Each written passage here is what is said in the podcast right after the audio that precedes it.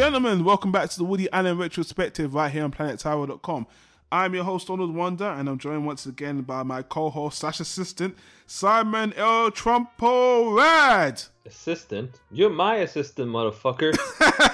you wish, motherfucker, you're on my podcast, goddammit. Yeah, and you edit my content. So there you go. You can you can edit that intro to uh, you know correct your foolishness. You're gonna see how much you're gonna edit that shit when you hear it. in the final edit. But guys, thanks for listening. If you were here last time on the Woody Allen retrospective, you saw us talk about that Woody Allen movie that me and Simon kind of had a disagreement on, Shadows and Fog. Click on the top right hand corner if you want to go back and watch that discussion. You, you still got something to say about that one, Simon? Well, we didn't, we didn't really have a disagreement. It was just I was right and you were wrong. That's all. That's, that's not really a disagreement. That's just a fact. Sure, Simon. Sure, Simon. Time will tell. And so does the IMDb Rotten Tomato score. The movie was garbage. That was okay. I just didn't like it. We go back, go back into that discussion, guys. We're not gonna go on down that road again. Anyway, guys, don't forget we have a website where we've got all the Woody Allen videos now. It's called WoodyAllenRetro.com. It's a WordPress site. It's very basic, but people like it. It's very convenient for you. So go there if you want to go back into our catalog of previous Woody Allen discussions. You're obviously listening to this either on YouTube or podcast on iTunes, Stitcher Radio, and Android. We thank you, podcast listeners. We always appreciate you guys because you guys are bringing in those real numbers. So before we get started, guys, we remind you on every single recording that when we talk about these movies, there's spoiler discussions. We get into the nitty gritty, whether we're praising the movie, criticizing it, we ruined the whole plot line. So we would prefer you to watch the movie first, then come and join us while we talk about the movie in detail. If you don't care and you just like hearing us entertain you with our comments and queries and our thoughts on the movie, stay tuned and we're going to get into it. And the next movie we're going to get into, which Simon is going to introduce, is a very special one for a very special reason. Oh, for many reasons actually, but uh, let's start with the obvious one.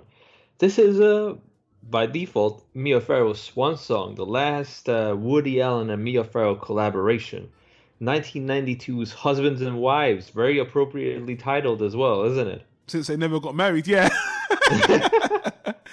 we're gonna, you know, I'm gonna try to keep the digs separate because we're gonna do something else about this. I'm gonna try to keep the Woody Allen yeah. and Mia Farrow digs separate from this review. So carry on, Simon.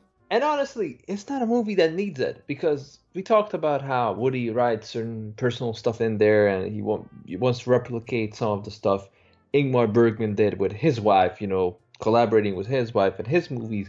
Sure. But this one, you know, we arrived. I spoke about this before. The 90s is a different era for Woody Allen. We went through the the drowsy, you know, 80s, lots of depressing movies, lots of uh, similar attempts of escapism. Even though he switched up the films, it just uh, like the mood was similar. But in the 90s, he just grew as a director. And Husbands and Wife, this to me is a really, really good one. A really, really good deconstruction of relationships. I would say probably his best since Annie Hall, but different from Annie Hall because this is a, a more serious movie, but still fun and entertaining. Yeah.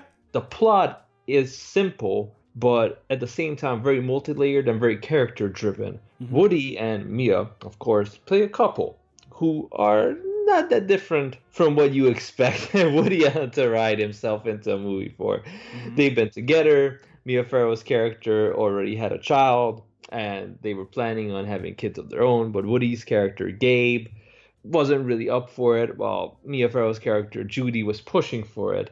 And they go through their usual banter in the beginning of the movie. Woody, of course, as a, a form of a writer and a teacher in this one, who fancies to write a new novel of his own and is very critical and a very high thinker and a, kind of pessimistic, while Judy's a more positive personality, but she's also shy, and they have a slight disagreements on where the relationship stands. But at least they got their friends, and this is when the movie kicks in. So, legendary director Sydney Pollack plays Jack, and Judy Davis plays Sally, his wife, and they're basically Woody's and Mia's best friends, like the other couple the model couple. You know, when yeah. when you're in a relationship, you have that couple who are not only the friends of both you and your partners, but also you kind of look up to them. Like they're like the example you want to follow. You look at them and it's like, that's a good relationship. That's a good marriage. Well, right off the bat, first scene, they come for dinner and they announce that they're separating. Hmm. Just point blank. And that's really where the movie kicks in. And I gotta say, this really shows that Woody Allen is a freaking master filmmaker. He's an absolute genius. Anybody that criticizes Woody Allen needs to watch movies like this because yeah. this is really material that suits him. He's really in his element. It's not one of his escapist or experimental movies where he's just depressing or pessimistic. This time he's realistic, and for somebody who excels in deconstructing relationships and the human condition, he's on a roll. I think the whole of Sex in the City was just ripped off from this movie because what he Ooh. does suddenly he flips everything around and turns the movie into an interview session. So all the characters we see them with probably therapist or just talking at the camera, presumably somebody recording and almost narrating the story to a certain extent. So somebody's writing an, a, a novel or or some sort of backtrack of what's going on. So that propels the story forward. And this gives us, as the audience, a chance to really learn about the characters firsthand. So they actually speak about their feelings, their past experiences. Woody's character goes on about his past relationships and what drives him towards new relationships and what he finds attractive. Same thing with Mia Farrow's character. She speaks about why she was so upset when uh, the other couple, her, their best friends, announced that they're separating. Then, of course, Sydney Pollack and Judy Davis's character go on about how they got to that point, and it's really freaking interesting, and it's very, very well written. It's very realistic, and uh, just to throw in a little extra in there, Juliette Lewis is in the movie playing a character called Rain, and this is where I think Woody crosses over to extreme realism because he plays sort of the love interest in the movie in the form of a very very young student of Woody Allen's character Gabe. and I know you got a lot to say about that because that echoes a lot of stuff that's going on in Woody Allen's life in reality at this point. Well, hey, let's be honest. This isn't the first time Woody Allen has another younger, temptress love interest in his movie. He did this in Manhattan as well. It, might have even been more yeah, questionable in Manhattan.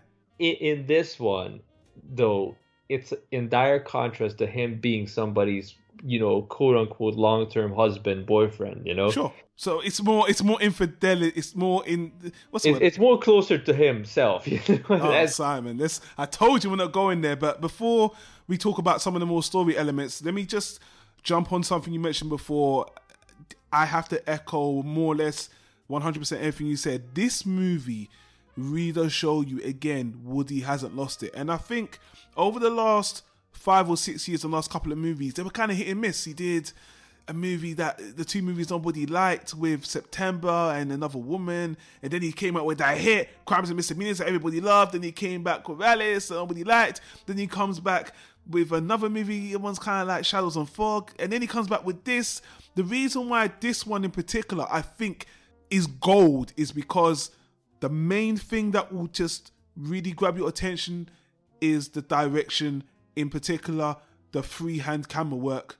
Woody decided, and he said this when he was conceptually coming up with the idea, I wanted to make a story where the story is the most important thing, and I wanted to detract away from my normal filmmaking techniques because I know, you know, he knew all the things to do, how to how to frame a shot, how to shoot a scene, how to do not things. He said, This time I'm throwing all of that away. I'm using a freehand camera, I'm going longer on shots, I'm going go behind people when I shouldn't, people not gonna be standing right.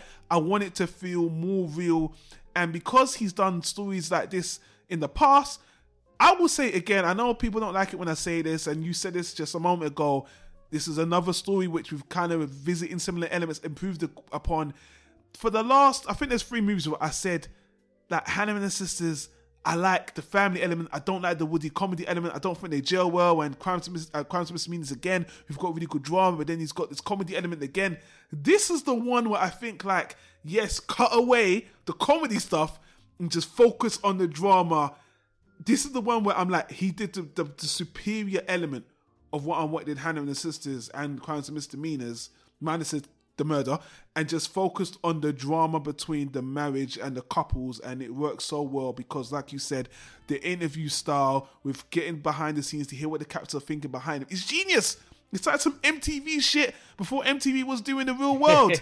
and to see this old man Woody Allen doing it, he's in the movie as well. he's acting really good. He, I mean, Woody Allen, he might play the same character in just slightly different variations, but he's a good actor and he's very convincing. There's a lot of scenes with him and Mia Farrow in the beginning, as you said, and I want you to comment on this as well, where the movie ultimately flip flops, where basically it starts out with Woody Allen and his wife are kind of well, the movie shows you that they're the stable ones, and we're meeting this other couple, their friends that are going through a breakup. But by the end, it kind of flips on his head, and the whole movie explores how they better understand each other, and and it just explores the whole breakup and the trials tribulations they go through, and that's what the whole movie's about. In the in, there's so much there's so much to praise about this movie.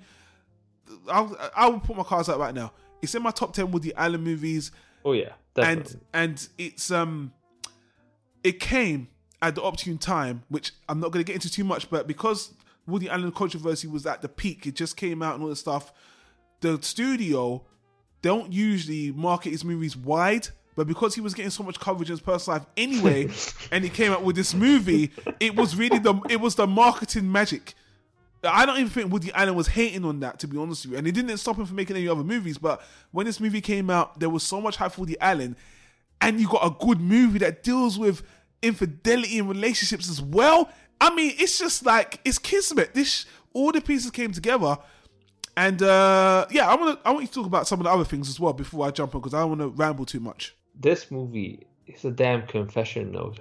That's that's what it is. That's this is Woody Allen's confession. I mean, he was dropping hints before sure about you know his views on cheating and why separation sometimes is the best choice and mm. his view on on you know how sometimes you separate and the female counterpart is lost first and they take it as a hard blow but then at the end they're the ones who find happiness and the male character is miserable which i'm sure is kind of the the self martyr woody allen persona taking control of the yeah. narrative. But ultimately, this is one of the movies I've already seen many times. Right? This wasn't my first viewing. I saw this as a young kid. I was maybe in high school. Okay. And and I loved this movie then, the first time around, and I still love it. In fact, when I first saw this movie, I thought it was made later. I thought this was him kind of addressing his own controversy and going back and writing a movie about his own personal experience because mm.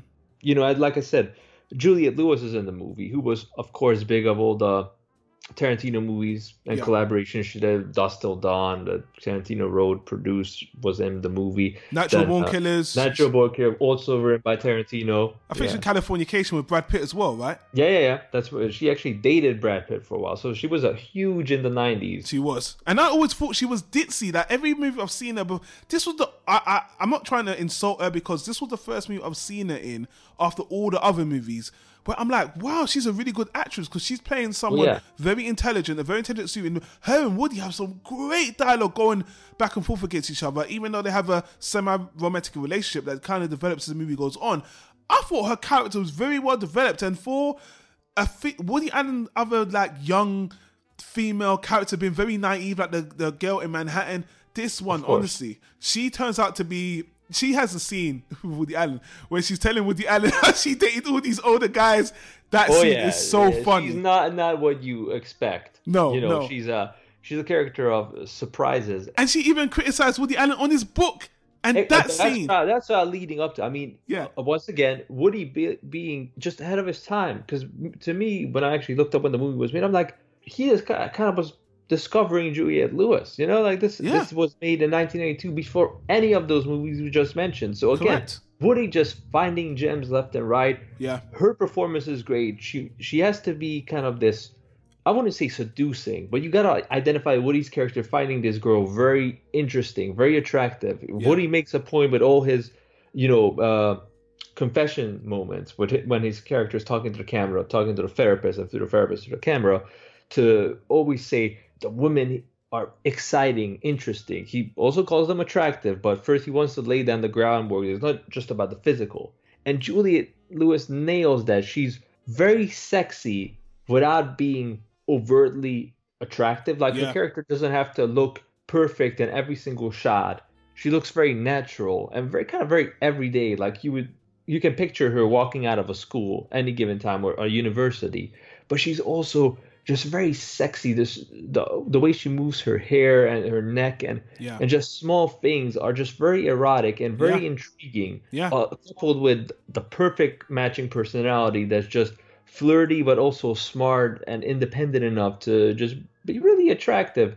And like you said, in one particular scene, she literally calls out Woody Allen's character on all the cliches he writes in his book There are Woody Allen cliches, being blasé about relationships, you know, being overtly sarcastic and pessimistic, and treating women in a certain light where they're all either hysterical or they're lost in the world and needing of a father figure or a, you know, a, husband, boyfriend who's sort of a mentor. And she's like, you know, that's don't you think that's kind of misogynistic or one dimensional? You're kind of limiting your range. And it's kind of like Woody critiquing himself Yeah. through creating a female character. I mean, it's just a great little moment and almost like a meta narrative. One hundred percent. That's exactly what I was going to say. It's very meta, and for him to be able to write that so well on himself is very commendable. And for him to pick Juliette Lewis to to deliver that to him was just a perfect. I mean, and you know what's so funny? We're praising Juliette Lewis so much, and the the consensus of the movie, she's not the person that people love the most in the movie. It's actually Judy Davis who was nominated for an Oscar for this part, which is uh, Woody Allen and Mia Farrow's friend's wife that are breaking up. Her, she's the one everyone loves in the movie. She got the Oscar nomination. I think she's good in the movie, but her character is neurotic and kind of annoying. But her performance is good because she's a kind of, kind of a motor mouth, and there's scenes where she goes on rants, having arguments with her husband over the phone. I get it why people nominated her for the Oscar because I for the first part Everybody movie- else was blacklisted at the time, you know. Woody and Mia Farrow were basically like, no, no, no, don't, don't, don't put them in the same room together. You, you know, so that's a very funny point you bring in. I never really thought of that actually. they were like, you know what? Let's just tell them by mail, okay? You know, just give her the nomination, and they can they can catch it on video. I don't want to downplay Judy, Judy Davis's um, role or performance in this movie. No, no, no, no. Oscar worthy, I don't know because I think what she's going through as a character is very interesting, and obviously she voices all her frustrations out on the breakup, especially with Liam Neeson's character, which we'll get to in a minute. Oh yeah, yeah. That, that's another another thing. Yeah, and I- actually. yeah, yeah. Go on. And I just think that's why people really love Judy Judy Davis' character so much. Because I don't think you ever heard a female character speak about the breakup so much on their point of view, and she's so angry. And I should have mentioned this before. This movie, without a doubt, I think it's notable for one of Woody Allen's most. How do I say this? It's got the most profanity. It, they a hell of a yeah, lot they, of swearing. they curse a lot. They curse, They curse a in this lot, but it's, it's very there's organic. no, there's no there's no Michael Caine character in here who just like, uh, a- a- am I upsetting you? Do you feel perplexed? Everybody's like, you motherfucker, Judy you Davis. fucking ruined my life, you Yeah. fucking pig. You know, that- Judy that's Davis goes for it. here. yeah, Judy Davis goes for it on the phone. She's swearing up and down, and it, it was it was organic. It made sense. It, it took a it took a few people back because the swearing in this movie is definitely some late nighty shit for 1992. But yeah, but uh, Judy Davis, she's good. Oscar Webby, I don't know personally. I would say Judy Lewis more, but.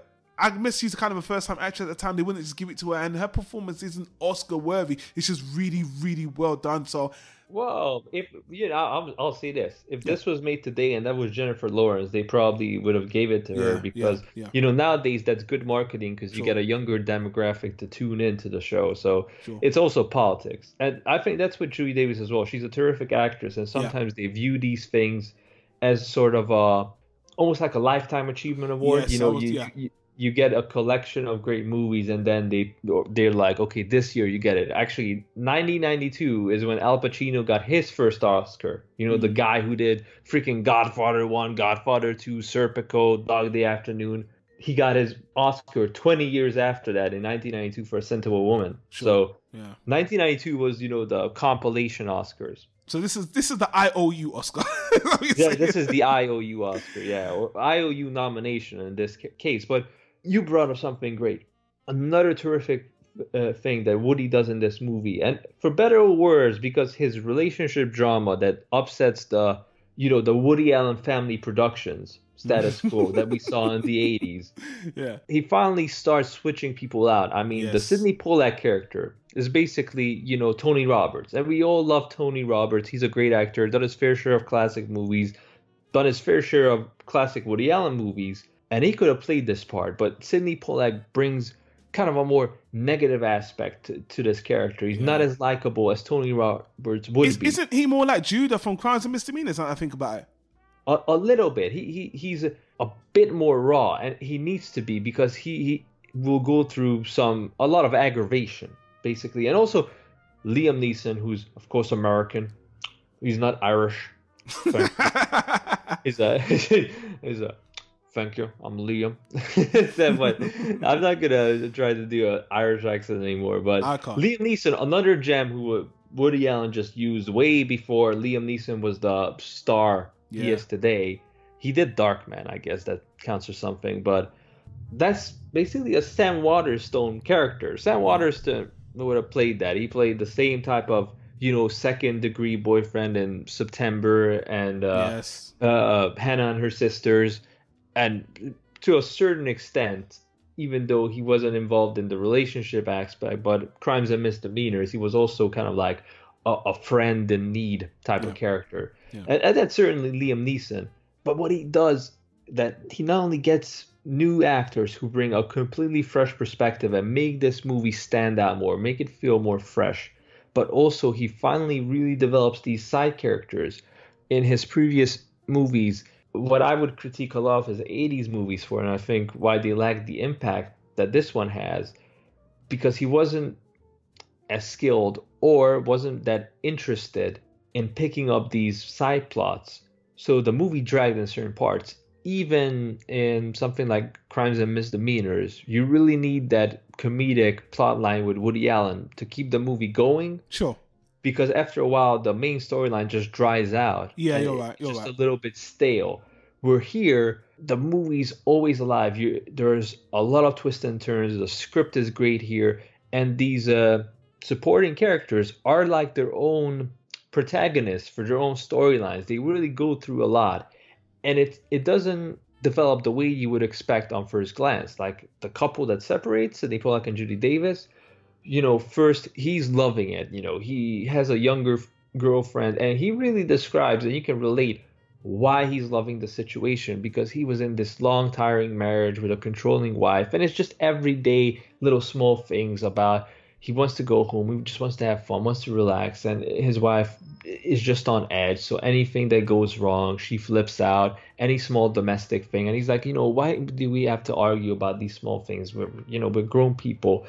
You know, I just want to relax a bit. And now he's in a refreshing relationship. He gets back into shape. He's with a young, fun girl. But also, Woody addresses that because their characters are best friends, and Woody Allen's character calls him out, like, you know, you're dating essentially a cocktail waitress. Yeah. Well, Judy Davis's character is upset because she thought it was a the whole thing was an experiment, but then she admits, you know, I kind of I kind of thought about being single for so long, Yeah. and now I have, have the chance. And then you know, Liam Neeson's character comes in, and that whole plot line kicks off, and we learn more about him and how he plays into not only Julie Davis's life but Mia Farrow's life, which brings a whole new dimension to her character and how she's not what she seems on the surface. You know, she's a bit more manipulative and has, you know, desires of her own.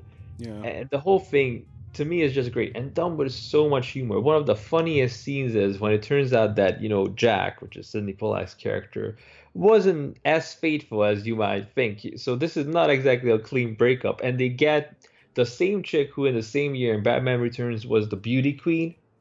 She plays an ex beauty pageant kind of prostitute escort in this, whose number is given to Jack while he's still in his marriage. Yeah, at the office, that scene in the office where he gives, Yeah, yeah, yeah. ah, don't give me, don't give me the number. He gives, Yeah, I'll give. I, I don't need it. Like Woody Allen's character, is, again, it's great. They're cutting between the escort being interviewed and Woody Yeah. Allen's character talking to a therapist about. Well, I remember this one time Jack mentioned something about you know something out of the ordinary happening, and the escort is just going along. I'm gonna spoil the scene a little bit, but go ahead, go ahead. it's just done. It's really funny because It is. play it completely straight. She just goes through how things happened and he called me up and so- sounded very nervous. I can always tell that first timers are very nervous and he came and he almost had a heart he almost had a heart attack and he said, Oh, I don't know if I can do this and at that point you're like, Yeah, this is how I expected the scene to play out. You know, he was just lonely and he gave it a try, but he couldn't go through with it when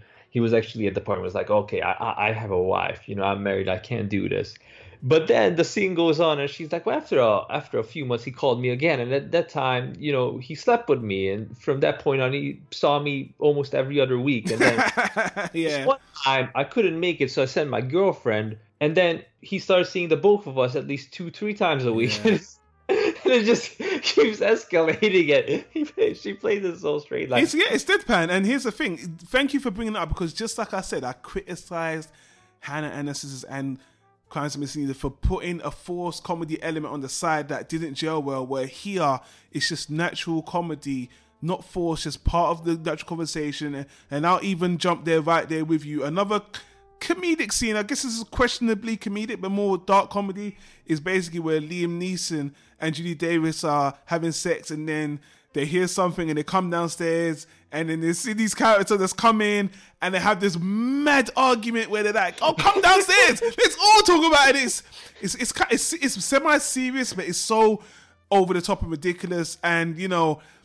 And then I think that's the scene. There's a scene that follows that. Well, I've, no, actually, I'm confusing the situation. It, it, it, it, it's beforehand because yeah, you know yeah. basically Sydney Pollack's character, his storyline, is losing his mind. He's losing his mind. Yeah, yeah, yeah, yeah. His character is you know uh, trouble in paradise for no reason, and that's the thing. At the movie, he just has enough with the woman, and I think they wrote the story like there might have been a reason, but he just. I think as, as soon as he hears, that's what happens. As soon as he hears that his wife is moving on instantly his his tone just changes. And then there's a scene where he's at the party with his girlfriend. He hears about his wife seeing someone else.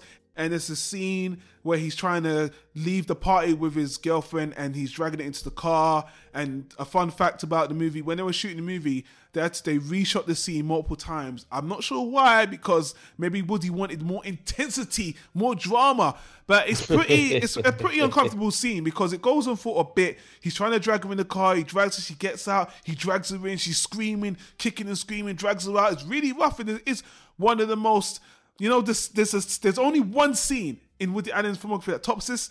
It's that rape scene in Interiors, your favorite movie.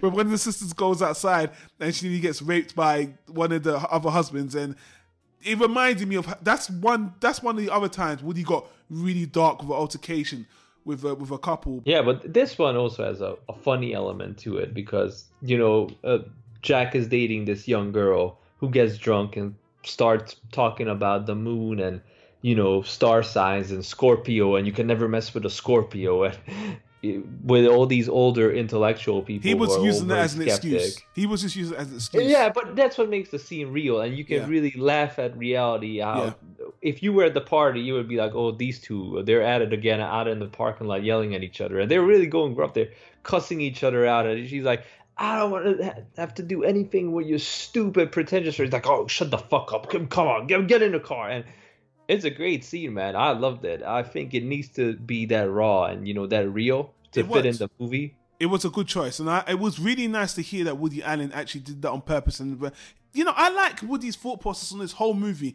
I want a high, true drama about couples. I want to keep it raw. I want there to be swearing. I want it to be rawly cut.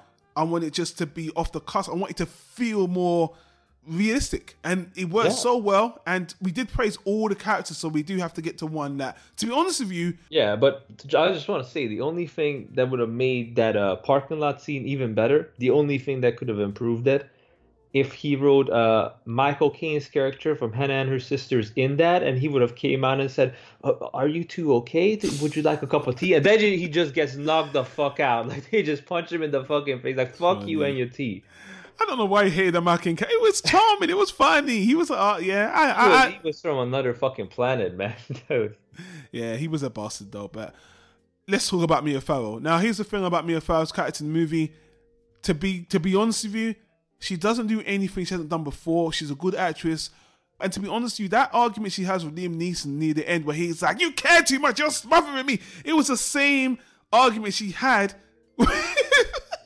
with the guy you just said from Hannah and Sisters. Michael Caine. Yeah, for Michael Caine. It's the same Yeah. had at the end, which was really funny to me. And I don't want to take anything away from Mia Farrow because I think this was a good high note for her to leave on this movie. Very memorable. But to be honest with you, she's not the standout of the movie at all. She's just does a really good performance. But again, more of the same. But, but but that's due to the the movie being very well rounded and everybody being very strong. Sure. But uh, I prefer it, you know, a million years to Hannah and her sisters because a her character is proactive in the plot, so Yeah. things aren't just happening around her, That's true. And, and b that's how like the flip of we learn so much about these uh, characters and uh, they're completely different people in our eyes by the end compared to the beginning. And we understand them more. And what we understand about her character that she's one of those women that doesn't like to be happy.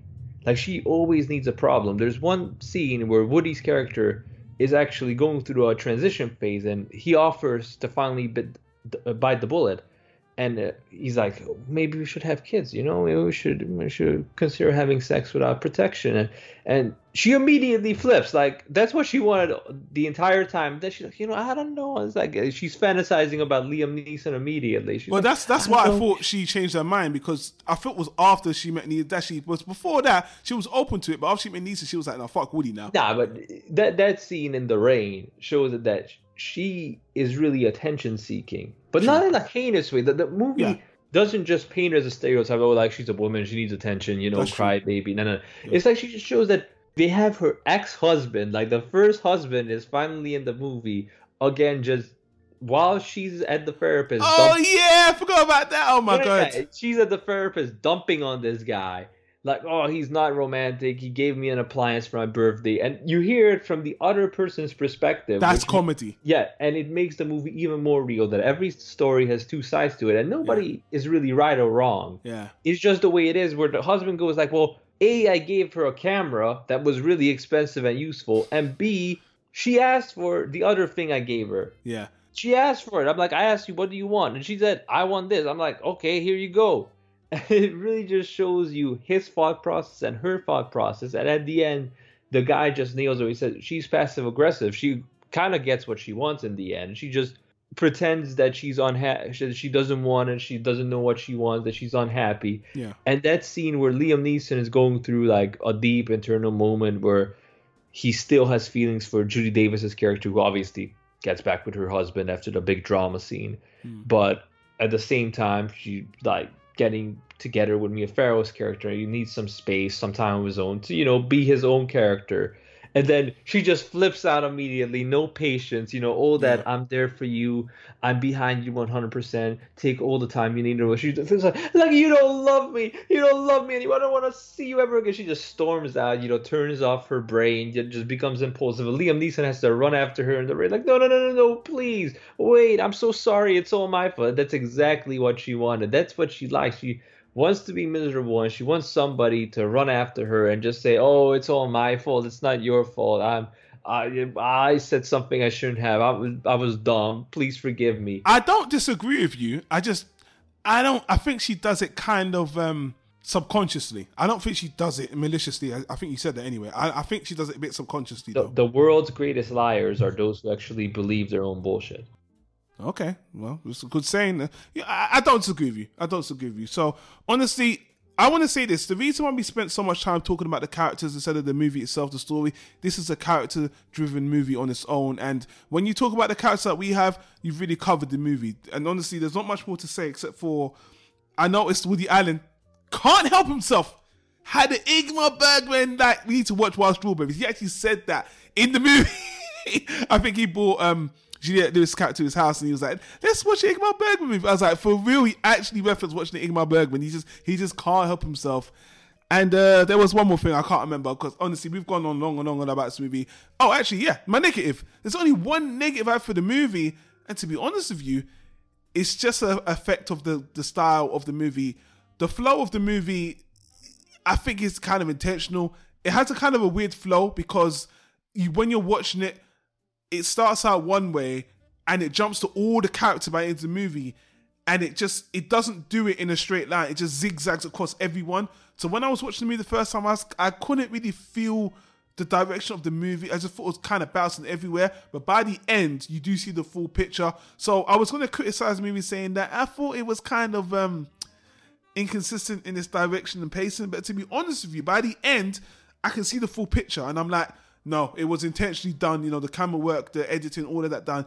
That's a that's a byproduct of how the movie was made at the end of the day, and ultimately it works. Just the first time you watched it, it might just seem a little bit all over the place, but yeah, I yeah. just I think it works to its advantage. At the end of the day, the movie is the sum of its parts. It's it's fa- absolutely fantastic, and honestly, for it being the last film that Mia Farrow was on as Woody Allen's muse because of the controversy, it's a good. It's it's really a very memorable movie because of the way it's shot. I think it ages very well. When we actually spoke about scenes from a mall, how nice does that look? That looked so goddamn nice. And on top of that, if you want to talk about movies that deal with marriage drama, Scenes from a Mall is the antithesis of how not to do that shit.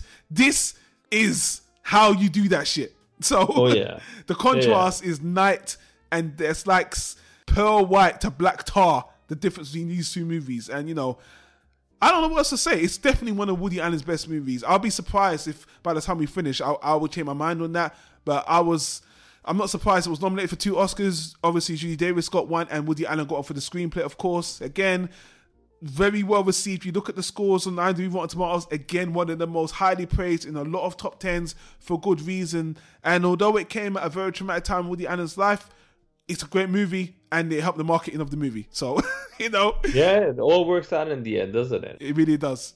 all the movies we spoke about that are very beloved, like especially Hannah and her sisters, and to a certain extent, Crimes and Misdemeanors. I'm like, this is really what the movie that is like the ultimate version of that Yes, type exactly. of story. You know, this is the golden egg. That's what I said. He even takes some chances that are really great. This is really scenes from a marriage, you know, because we jump Yes. all over the place with time. So he actually does some very bold, rough edits mid scene where we jump in dialogue.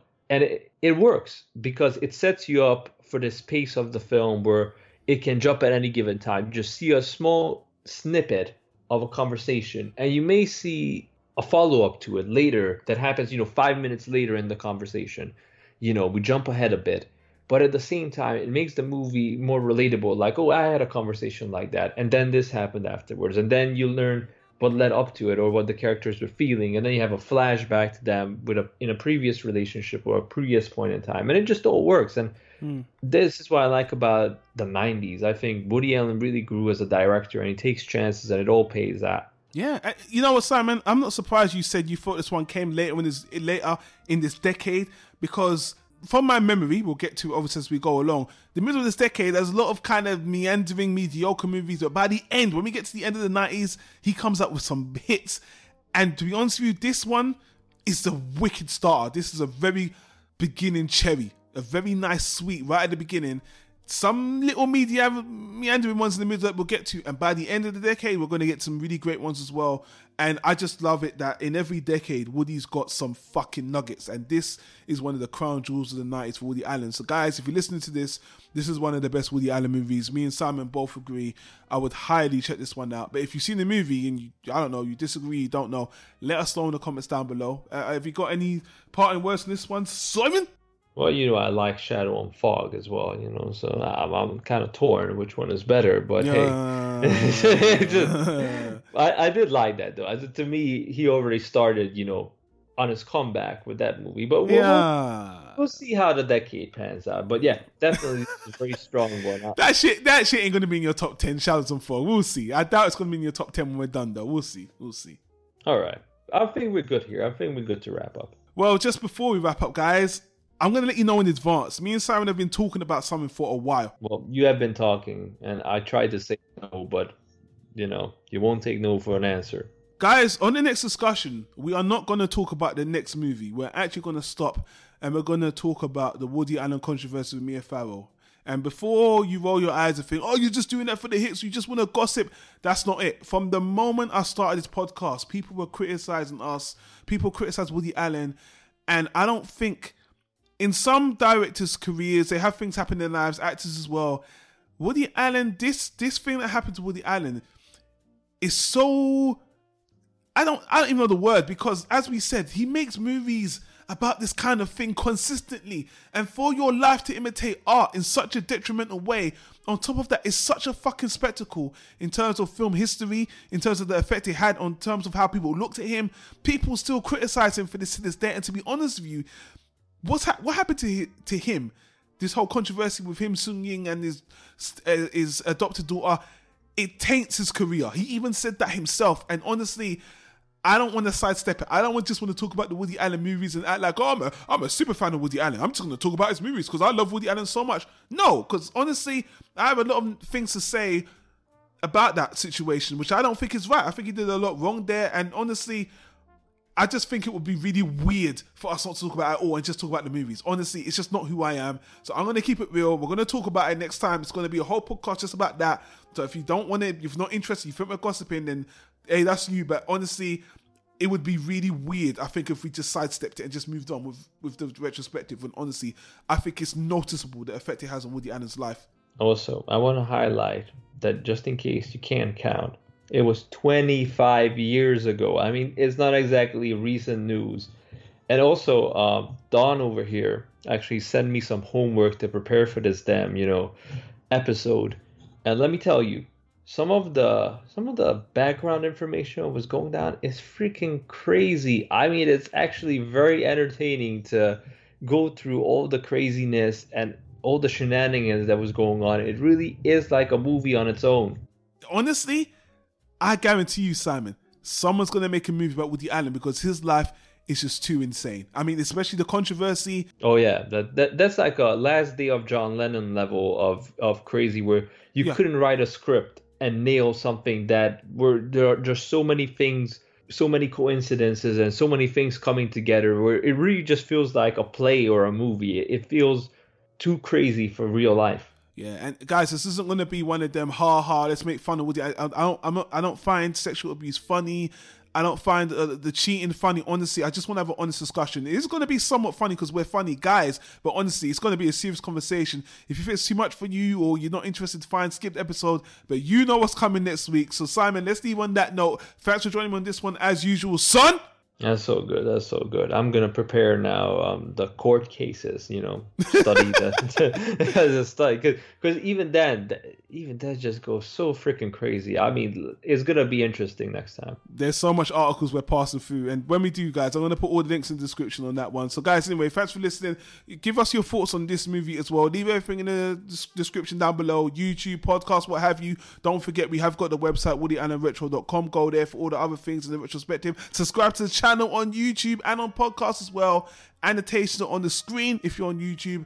And until the next recording, we'll say see you later. See you later.